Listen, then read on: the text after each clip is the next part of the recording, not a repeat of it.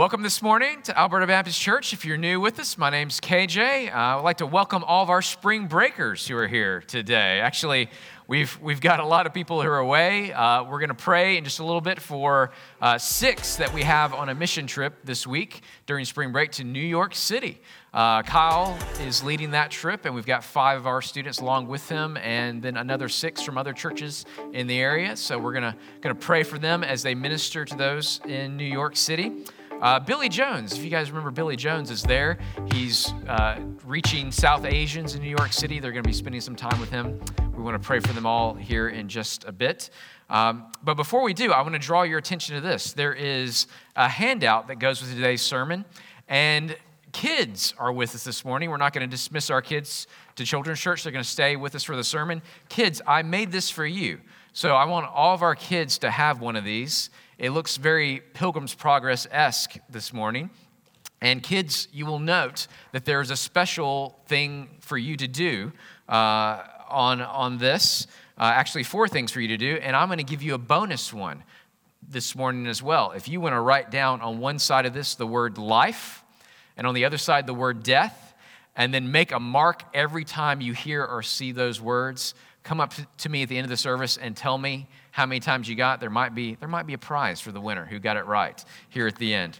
Uh, so make sure you got one of these handouts before, uh, before the sermon starts. Uh, you'll enjoy having that.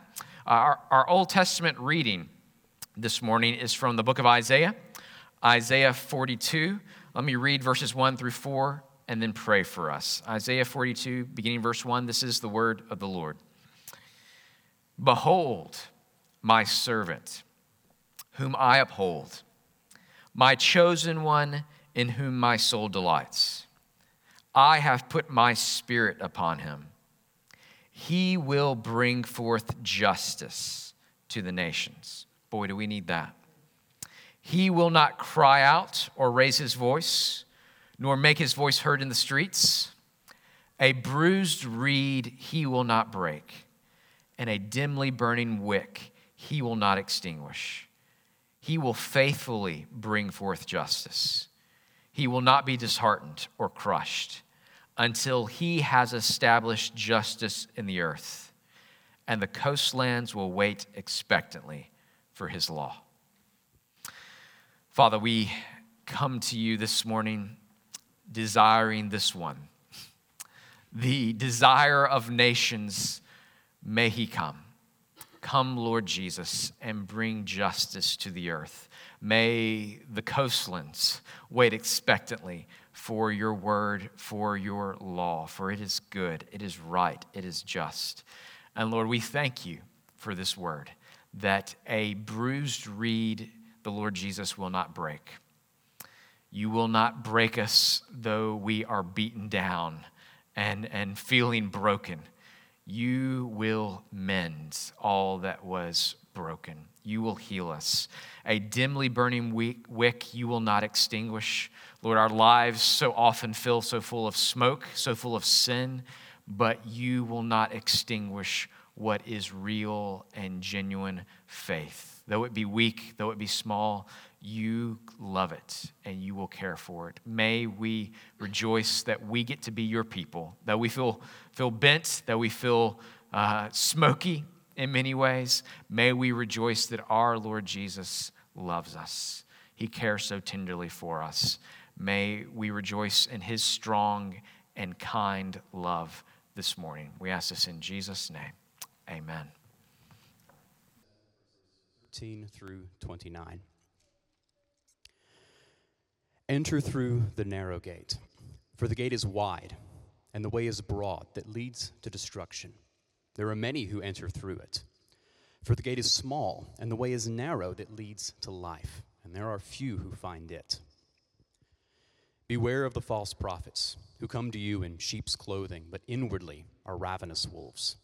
You will know them by their fruits. Grapes are not gathered from thorn bushes, nor figs from thistles, are they? So every good tree bears good fruit, but the bad tree bears bad fruit. A good tree cannot produce bad fruit, nor can a bad tree produce good fruit. Every tree that does not bear good fruit is cut down and thrown into the fire. So then, You will know them by their fruits. Not everyone who says to me, Lord, Lord, will enter the kingdom of heaven, but he who does the will of my Father who is in heaven will enter. Many will say to me on that day, Lord, Lord, did we not prophesy in your name, and in your name cast out demons, and in your name perform many miracles? And I will declare to them, I never knew you. Depart from me, you who practice lawlessness. Therefore, everyone who hears these words of mine and acts on them may be compared to a wise man who built his house on the rock. The rain fell, and the floods came, and the winds blew and slammed against that house, and yet it did not fall, for it had been founded on the rock. Everyone who hears these words of mine and does not act on them will be like a foolish man who built his house on the sand. The rain fell, and the floods came, and the winds blew and slammed against that house, and it fell, and great was its fall. When Jesus had finished these words, the crowds were amazed at his teaching, for he was teaching them as one having authority, and not as their scribes. Amen. Let's pray together. Father, as we come to you now, and as all over this city, indeed all over the world today, your word is being opened and people are hearing it. Lord, we pray for um, those among us right now who are in New York City, uh, sharing your word, hearing your word, uh, speaking your word to others. May it go out in power. Lord, we pray for our city here in Tuscaloosa that your word may go out and your spirit may, may pierce hearts with the truth of it, bring conviction. Lord, we pray for ourselves as we gather around these words of Jesus this morning, that we might see more clearly than ever before the path that is set before our feet. One way leads to destruction, one way leads to life. May we hear and believe this morning and find our lives built upon the rock of the Lord Jesus. We ask this in Jesus' name. Amen. Amen. We've come this morning to the end of the most famous sermon ever given. Rightly were the crowds amazed, verse 28, at all that Jesus had said. In the scope of one sermon, Jesus has turned the world on its head. And now people are getting their first glimpse of seeing the world right side up. The world as it really is, people are seeing it for the first time. So much of what we thought about the world, Jesus says, is just plain wrong. We naturally assumed that it was the rich who are the blessed ones, but Jesus says, no, it's the poor. We naturally assume that the carefree are blessed, not those who mourn, that it's the strong who inherit the earth, not the gentle, that it's the popular crowd who are the favored ones, but Jesus says no, it's the persecuted. From the very beginning of Jesus' sermon, he has been showing us that our default way of seeing things is often the exact opposite of what it should be. An image we've used several times in this sermon uh, series already is that we have been born upside down. All of us born into this world upside down. Kids, you've got this illustration in front of you. You'll notice that all the people are right side up, but you might go back and redraw them. They're all upside down on this road. We've been born into this world upside down, seeing the world upside down. We naturally have an opposite, upside down view of who the truly blessed ones are and where true righteousness comes from and what real prayer looks like and so much more, Jesus says. Not only do we naturally have an upside down view of life, but we also have an upside down view of where our lives are headed. If you're young here this morning, you may not have given much thought to where your life is headed. Maybe you've thought some about what you want to be when you grow up. Maybe you've thought about a future career. Maybe you've thought about a future family. But it's hard to look any farther down the road beyond those things. If you're older here this morning, you may still be asking yourself, what am I going to be when I grow up? Uh, you might still be looking down the road and wondering what's next. Or perhaps you might be looking back now, looking back down life's road at how you did.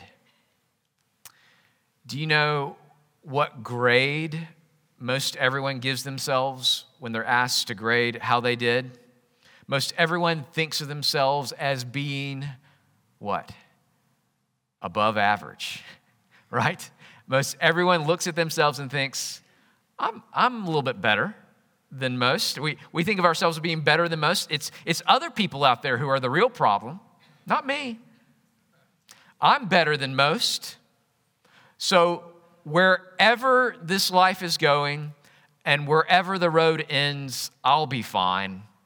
I'm not perfect, but I'm better than most. I'll be fine.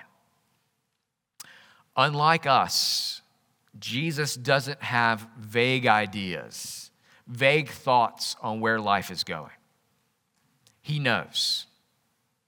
He knows and he warns us. What most everyone assumes about themselves is wrong, fatally, tragically wrong. Listen again to what he says in verses 13 and 14. Jesus says, Enter through the narrow gate, for the gate is wide and the way is broad that leads to destruction. And there are many who enter through it. For the gate is small and the way is narrow that leads to life, and there are few who find it. Jesus says here that there are two roads there's a road that re- leads to life, and there's a road that leads to destruction. When Jesus says that one of these roads leads to life, he, of course, means something more than just biological life. This bit of life that we all have right now, people on both roads have this kind of life already. We know that he must mean something more, something more than what everyone else already has. There's a road that you can take now during this physical, biological life that we're all living. There's a road you can take that leads to something much, much more. Jesus says it leads to life forever. Eternal life is at the end of this road. Likewise, Jesus says, destruction is also at the end of a road. Jesus means something more than just physical destruction, something more than just physical death. Apart from Christ's return, everyone will face physical death. I will die. You will die. We will all face death physically. But the destruction Jesus describes here is something much, much more. It's eternal. It's eternal destruction, it's eternal ruin. It's a forever existence under the weight of judgment, is at the end of this broad road. All of us are on the road to one destination or the other. Everyone you know can be drawn somewhere on this illustration. Everyone you know. Kids, that's your activity number one. Draw yourself on this where you think you are. And parents, it'll create an interesting lunch conversation afterward. Draw yourself where you think you are. Jesus says our default path, the place where we all start, is the broad road. The broad road that leads to destruction. On your handout, I've tried to illustrate that for you. Uh, you see the big crowd there gathered at the Y gate. This is everyone, all of us along with everyone the world over, we all begin life in the same place. Whether we're rich or poor, whether we've born, been born into a Christian family or into a Hindu family or a Buddhist family or an atheistic family, we all begin in the same place. We all start life together at the starting gate, the wide gate. Jesus says it's called the wide gate. It's as wide as all humanity is wide because we're all equally lost. We're all equally sin marred image bearers of God. We're all rebels against heaven's king. We all start the race of life together, passing through the wide gate. And from there, we find ourselves on a road, the broad road. The broadness of the road means that you can live however you want to live on this road. There's room to weave from side to side. It's a broad road. You can live however you want to live. You can live by your own rules, or you can live by the rules of your family culture or your religion. That what's been set for you. You can live to please yourself, or you can live to please others on this broad road. You can pursue a path of self expression, or you can pursue a path of conformity to the rules. You can make your own kind of music, sing your own special song, or you can join the choir and sing what everyone else is singing. Sing the same tune. These two sides of the road seem so different that most people assume this is the real choice in life. This is the real choice. Am I going to choose the way of religion? I can be a rule keeper.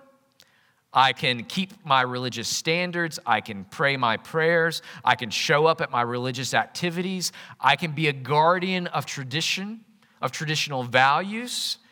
And in doing all of that, I'll be accepted. I'll be accepted by God and I'll be accepted by others. Let's call that side of the broad road the Pharisee Avenue. You see it there? The Pharisee Avenue. The Pharisee Avenue is a very popular path. Actually, over half of the world today is running down that road the road of religion, the path of the Pharisee. But the other side of the street is what we call the prodigal way. You see that? It feels very much like you're choosing another road, like you're choosing the opposite way of life. I'm choosing no religion. I'm throwing off all the rules. I'm living by whatever feels right to me. Kids, you know the story of the prodigal son, right? There's two brothers. One is the prodigal. He does his own thing. He takes the, the money from the father. He goes off and spends it however he wants. Loose living, Jesus says. That's the younger brother, the prodigal. But there's also an older brother who's the Pharisee. When the prodigal returns, the father throws a party for him, but the older brother does not go in. He doesn't go to the party, and you remember the reason he gave? He says, I will not go in because I have always obeyed you. I've always kept the rules. I've always done it. I've always performed. Both the prodigal and the Pharisee are going away from the Father. They're going away from God. The younger brother chose the way of the prodigal irreligion, relative morals, rule breaking, self discovery. The older brother is also going away. He chose religion, he chose traditional morals, he chose rule keeping. He was self righteous. The people who choose the prodigal way and the people who choose the Pharisee avenue tend not to get along with one another very well, as we saw in Jesus' story. They tend to be at odds with one another. They point at the other side and say they're the group that is causing the real problems in this world. They're the ones messing everything up. They throw stones, they shoot arrows at one another. And kids, if you look really closely at the illustration, you'll see they're on the sand, they're having a big fight. They're throwing stones, they're shooting arrows at one another on the beach. Because as long as they're throwing stones and throwing blame at each other, they become distracted from just how bad their own side is. It's so much worse over there. Things here would be better if it weren't for them over there. Some people, however, can't ignore forever how bad their side is. And what do they do? They jump ship, they cross over to the other side. And oftentimes, kids, they rebel against the side of the broad road that their parents chose. The pendulum was over here, and now it swings the other way for them. They rebel. They switch to the other side. It's got to be better over there on that side of the broad road.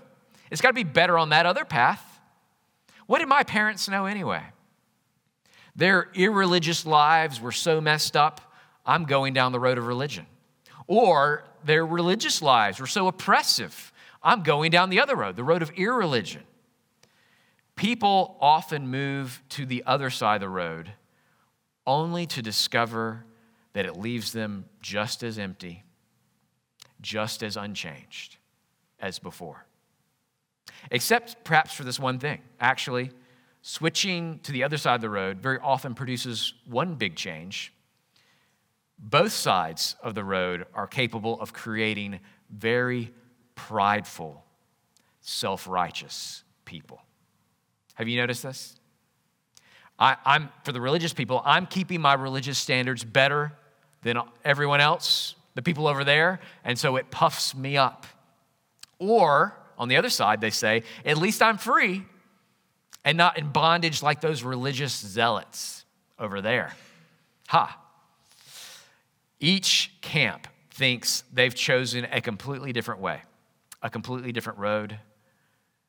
But the tragedy is that each side of the broad road leads to the exact same place. It leads to destruction. Verse 13 For the gate is wide and the way is broad that leads to destruction, and there are many, religious and irreligious, who enter through it. The broad road is a deceptive road. It is so broad that you can live polar opposite ways and still arrive at the same destination in the end. It gives the illusion of choice and the comfort of walking with the crowd, but its end is worse than you can possibly imagine. Jesus warns us though. he warns us. With a shout that comes down through the ages to us today, Jesus warns us wake up. Wake up. Wake up, traveler. You're on the road. Wake up. You're on the way to destruction. See it. And look here. Look to me. There is another road. There is a third way. There is a way of escape. There and here, look at me. There is only one other road, and it's a completely different way of life. This road leads to another destination, one that is far better than you can possibly imagine. And Jesus says, I've built this way. I have built this road at my own expense, but it is narrow. I've built it for all who would come and listen and escape from destruction. Here, Jesus arrests us in our tracks and points us to the narrow gate that he has made. Uh, much like Paul on the road to Damascus, he thinks he's, he's the Pharisee, right? I'm doing it right. I'm keeping all the rules. But what does God do? God arrests him on the way and says, No, you're on a path that leads to destruction. Here, let me show you the way to life. That needs to happen for all of us. Jesus arrests us with good news. There is a narrow gate that leads to life. Unlike the wide gate with the broad road, the narrow gate leads on to a narrow road, a narrow path. It's an easy thing to picture if you've ever been to England, there are small, narrow roads, and what do these roads have on both sides? They have hedges. Hedges that have been there for hundreds of years, perhaps. Hedges or stone walls, and it is narrow, it is tight. You can't get off the road. Uh, There'd be a beautiful bit of countryside, but you can't see it because the hedges are always there. The hedges. Do you know why? The English have a reason. Do you know why they, they travel down the opposite side of the road of us? So they can fight, right? Because knights would always be right handed, and you always want your defensive side against the hedge as you traveled along. That's a little bonus this morning. Uh, hedges. We are hedged in on this narrow road. Past the narrow gate, we are hemmed in by hedges. And you can't live just any way you want. On the broad road, you can live however you want, it's broad. But on the narrow road, it is small. The way is hemmed in on either side. And we are compelled to follow the good path set before us. It's a path that leads down a lane to good fruit. Jesus says this is what to expect and what to watch out for as well. Look at verse 15. Jesus says, Beware of the false prophets who come to you in sheep's clothing, but are inwardly ravenous wolves. You will know them by their fruits. Grapes are not gathered from thorn bushes, nor figs from thistles are they. So every good tree bears good fruit, but the bad tree bears bad fruit. A good tree cannot produce bad fruit, nor can a bad tree produce good fruit. Every tree that does not bear good fruit is cut down and thrown, thrown into the fire. So then, you will know them by their fruits. Jesus warns us that some will come dressed and sounding like they are travelers on the way to life. But in reality, it is a disguise. It's a disguise. They are wolves, not sheep. Their goal is to prey upon others, perhaps even intending to draw them away back to the broad side of the road that they prefer. Jesus says, You will know them by their fruit. What does he mean by that? What is this fruit that Jesus means for us to look for in the lives of others? I don't think this is the sum total of the answer, but a very good place to start is by looking at what the Bible calls the fruit of the Spirit. The fruit of the Spirit. This is the fruit of God's Spirit at work in our lives. And you see it there on your illustration. You see the path along the narrow road is lined with fruit trees. True travelers on this road are nourished by these fruits. They imbibe the fragrance as they journey along, and it becomes part of them. They smell like it. Your mom said, You, are what you eat, right? You become like these things. And our lives, therefore, begin to reflect it more and more. Our hearts increasingly begin to reflect God's heart, which is full of love, joy, peace, patience, kindness, goodness, faithfulness, gentleness, and self control. This is the fruit of God's Spirit at work in us. This is the fruit that the Holy Spirit cultivates and grows in us. And this is the fruit we are to look for in those claiming to be His. Because Jesus makes it crystal clear not everyone claiming allegiance to Jesus really knows Him. Look at verse 21. Jesus says, Not everyone who says to me, Lord, Lord, will enter the kingdom of heaven, but he who does the will of my Father who is in heaven will enter. Many will say to me on that day, Lord, Lord, did we not prophesy in your name? And in your name cast out demons, and in your name perform many miracles? And then I will declare to them, I never knew you. Depart from me, you who practice lawlessness. Nothing that Jesus has ever said should frighten us more than this. Nothing that Jesus has ever said should impress upon us more the importance of faith than this. Jesus says, as clear as it can be said, that calling him Lord is not enough. It's not enough. Claiming to be a Christian is not enough. Lip service to Jesus will save no one from destruction in the end. Lip service to Jesus' name is not enough, but neither is work done in Jesus' name. Again, verse 22 Many are saying, Lord, Lord, did we not prophesy, preach in your name? Did we not cast out demons in your name? And in your name perform many miracles? But Jesus says, No, I never knew you. In all those works, I never knew you. The scary thing is that Jesus says, Many will get this wrong. Many will call me Lord. Many will call me King, but I did not know them. He warns us don't be among the many. Jesus says that we can't depend upon our works, even the things we've done for God, for our acceptance with God. Even when they're of this caliber, even when they're preaching, even when they're casting out demons, even when those works are performing miracles. Preaching in Jesus' name will not save you.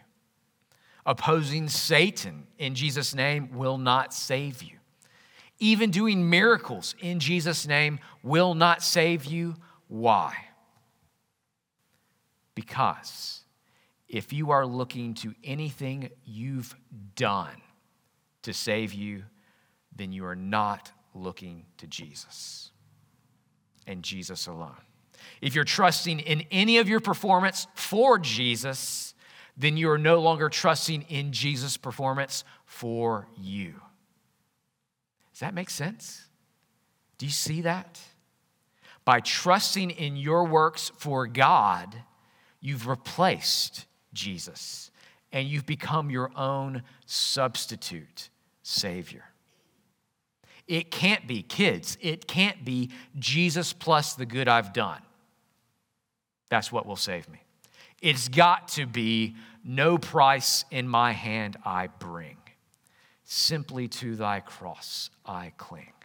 It's got to be that. Paul told us it had to be this way in the book of Galatians. You remember Galatians? Uh, they were starting to get, get messed up by adding one little thing to the gospel circumcision. Paul says if you add one little thing, it's no longer Jesus alone who saves you. If you contribute one little thing, that one little thing becomes the critical bit, and you've changed the gospel. It's no longer the true gospel, it's a different gospel, it's a false gospel. Before he became a Christian, Paul was one of the most religious men ever to walk the face of the earth. He said, If anyone could be saved by their works, it would have been me. I was a Pharisee of Pharisees. As to the law, no one could accuse me of any fault. But all those things I thought were gain to me, that I thought were recommending me to God, that God would accept me based upon the things I did, all those things I thought were gain, what did they turn out to be? Loss. Loss. Those were the very things that were keeping me from God. I thought I was good enough recommending myself to him, but those things became the stumbling block that kept me from true righteousness. My own self righteousness kept me from a righteousness that came by faith in Jesus. Notice here on the illustration that the narrow gate is closer to the prodigal side of the road. That's for a reason, it's for a good reason. Jesus says it's the, it's the prostitutes, it's the tax collectors who are finding the way into the kingdom, it's the prodigals who are turning and repenting because the Pharisees think, I've already done enough, I'm already good enough.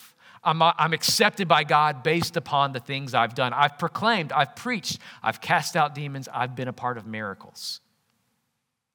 But if you put your faith in those things, you are not putting your faith in a Savior. It's a difficult discovery for the Pharisee that all the things I thought were going to recommend me to God, they are actually the things keeping me from God. But we must all make that same discovery. The same discovery that Paul made, counting all our good works as worthless to recommend ourselves to God, worthless next to the value of knowing Jesus and building our lives upon Him alone. Kids, you've got to make that discovery in your life. You may be a good kid, but your good, good things you do will never be enough to recommend yourself to God. But the good news is, Jesus is all you need. He is all you will ever need. Because if you make anything else the foundation you build your life upon, including your good works, then you risk hearing the scariest words imaginable I never knew you. Away from me, you evildoer.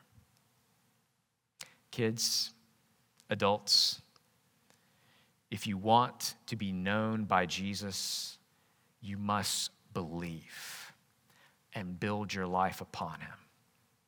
Jesus makes this as clear as he can as he finishes this sermon. Look at verse 24. Jesus says, Therefore, everyone who hears these words of mine and acts on them may be compared to a wise man who built his house on the rock. And the rain fell, and the floods came, and the winds blew and slammed against the house, and yet it did not fall, for it had been founded on the rock. Everyone who hears these words of mine and does not act on them will be like the foolish man who built his house on the sand. The rain fell, and the floods came, and the wind blew and slammed against the house, and it fell. And great was its fall. What, as Jesus ends this Sermon on the Mount, what an amazingly audacious statement does he make? If you build your life on what I have just said to you, you'll stand forever. But if you ignore me, if you ignore my words, your life will all come crashing down in the end. Kids, imagine your teacher saying that to you on Monday morning. You listen to what I say today, you're, you're going to stand forever, but if you don't, your whole life's going to crumble. What kind of teacher would say that? It's an incredibly audacious statement, unless, of course, it's true. Unless it's true. Then this is the most loving, life giving statement that has ever been spoken to you. Jesus has just spoken truth to you, a truth that will save your life from the storms. And they are coming, storms are coming a truth that will save you from death itself. Death is coming. Notice the things Jesus said that are givens here. You've got to build your life on something. That's a given. Everyone's going to do it. Whether it's rock or sand, everyone's going to build their life on something. Something must be the foundation, something must be the core of your identity. And there's a multitude of things that you can build your life on, just like there's a multitude of sand at the beach. There's a lot of options. But there is only one rock big enough to build your life on and it stand. You have to build your life upon something, either shifting sand or the solid rock. Notice also, there's one more given here, Jesus says, storms will come. That's a given.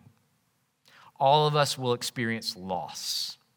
All of us will experience illness. All of us will experience death. It's appointed for man once to die, and after that comes the judgment. There will be judgment. Jesus lovingly warns you this morning. Your life will come crashing down with these storms unless you build it upon the rock, unless you build it upon me. You on your own can, cannot weather all that life will throw at you. Kids, you can't do it. Adults, you should know this, you can't do it. There will be storms in this life that you cannot weather. And death, will not be the end. Judgment is coming. And every house built upon the sand will collapse in eternal ruin. But don't let that be you. Please, don't let that be you. Knock on the narrow gate, and the door will be opened for you. Seek the way, and you will find it. Trust in Jesus alone and abandon the broad road that leads to destruction. Whether you pursued it as a prodigal or you pursued it as a Pharisee, let it go and come to the narrow gate. Build your life upon Christ. And guess what? When the storms bash against you, you'll be able to stand. When losses come, and they will, you'll be able to say, Jesus is my riches. When illness comes, you'll be able to confess, Jesus is my health. He is my portion. He is my hope. When death knocks, you'll be able to say, My life has been lived for Christ, and therefore, for me to die is gain. It is gain. I gain him and the universe besides. The storm of God's righteous judgment will completely pass you over because Jesus has already been judged on your behalf. He's already absorbed the storm for you. He's already been battered by the waves. Jesus has already been pierced through by the winds of God's wrath for you. You will be able to stand because you stand on Him. And for all those whose house stands through the storm, look at what lies behind the clouds. It's the sun, it's eternal day that awaits us. Eternal joy awaits all who make Jesus their refuge in this life, in this life's storms. So, this morning, Jesus warns you. He calls you, wake up. He calls you away from the broad road that leads to destruction and says, Trust in me, follow me. I want to show you the way that leads to life. Jesus wants to save you from destruction. Whether you were walking there as a Pharisee or as a prodigal, Jesus warned you and Jesus wants you. He wants you to come. Come to the narrow gate. If you doubt that that's true, just look at him. Look at the cross see him die your death and bear God's punishment for your life on the broad road. Look at his empty tomb. See him standing victorious over the grave and offering the same victory to you. Whether you're nine years old today or 99, Christ is offering himself to you. Jesus offers all this, the rock that you can stand on and stand on forever to you. Will you believe his word today and make him the foundation of your life forever? Let's pray.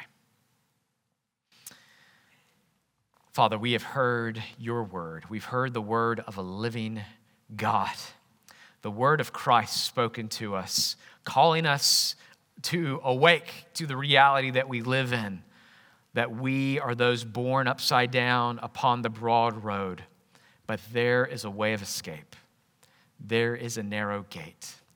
May you awaken our eyes to see it and our hearts to long for it. This is your work. This is your Spirit's work in us, and I pray your Spirit would work now, bringing those who are dead, spiritually dead, to life. We want to be our feet to be set upon a road that leads to life forevermore. May we find it not in ourselves, not in the works we can do for you, but in a Savior who has done all the work for us. May we now embrace him and joyfully live for him.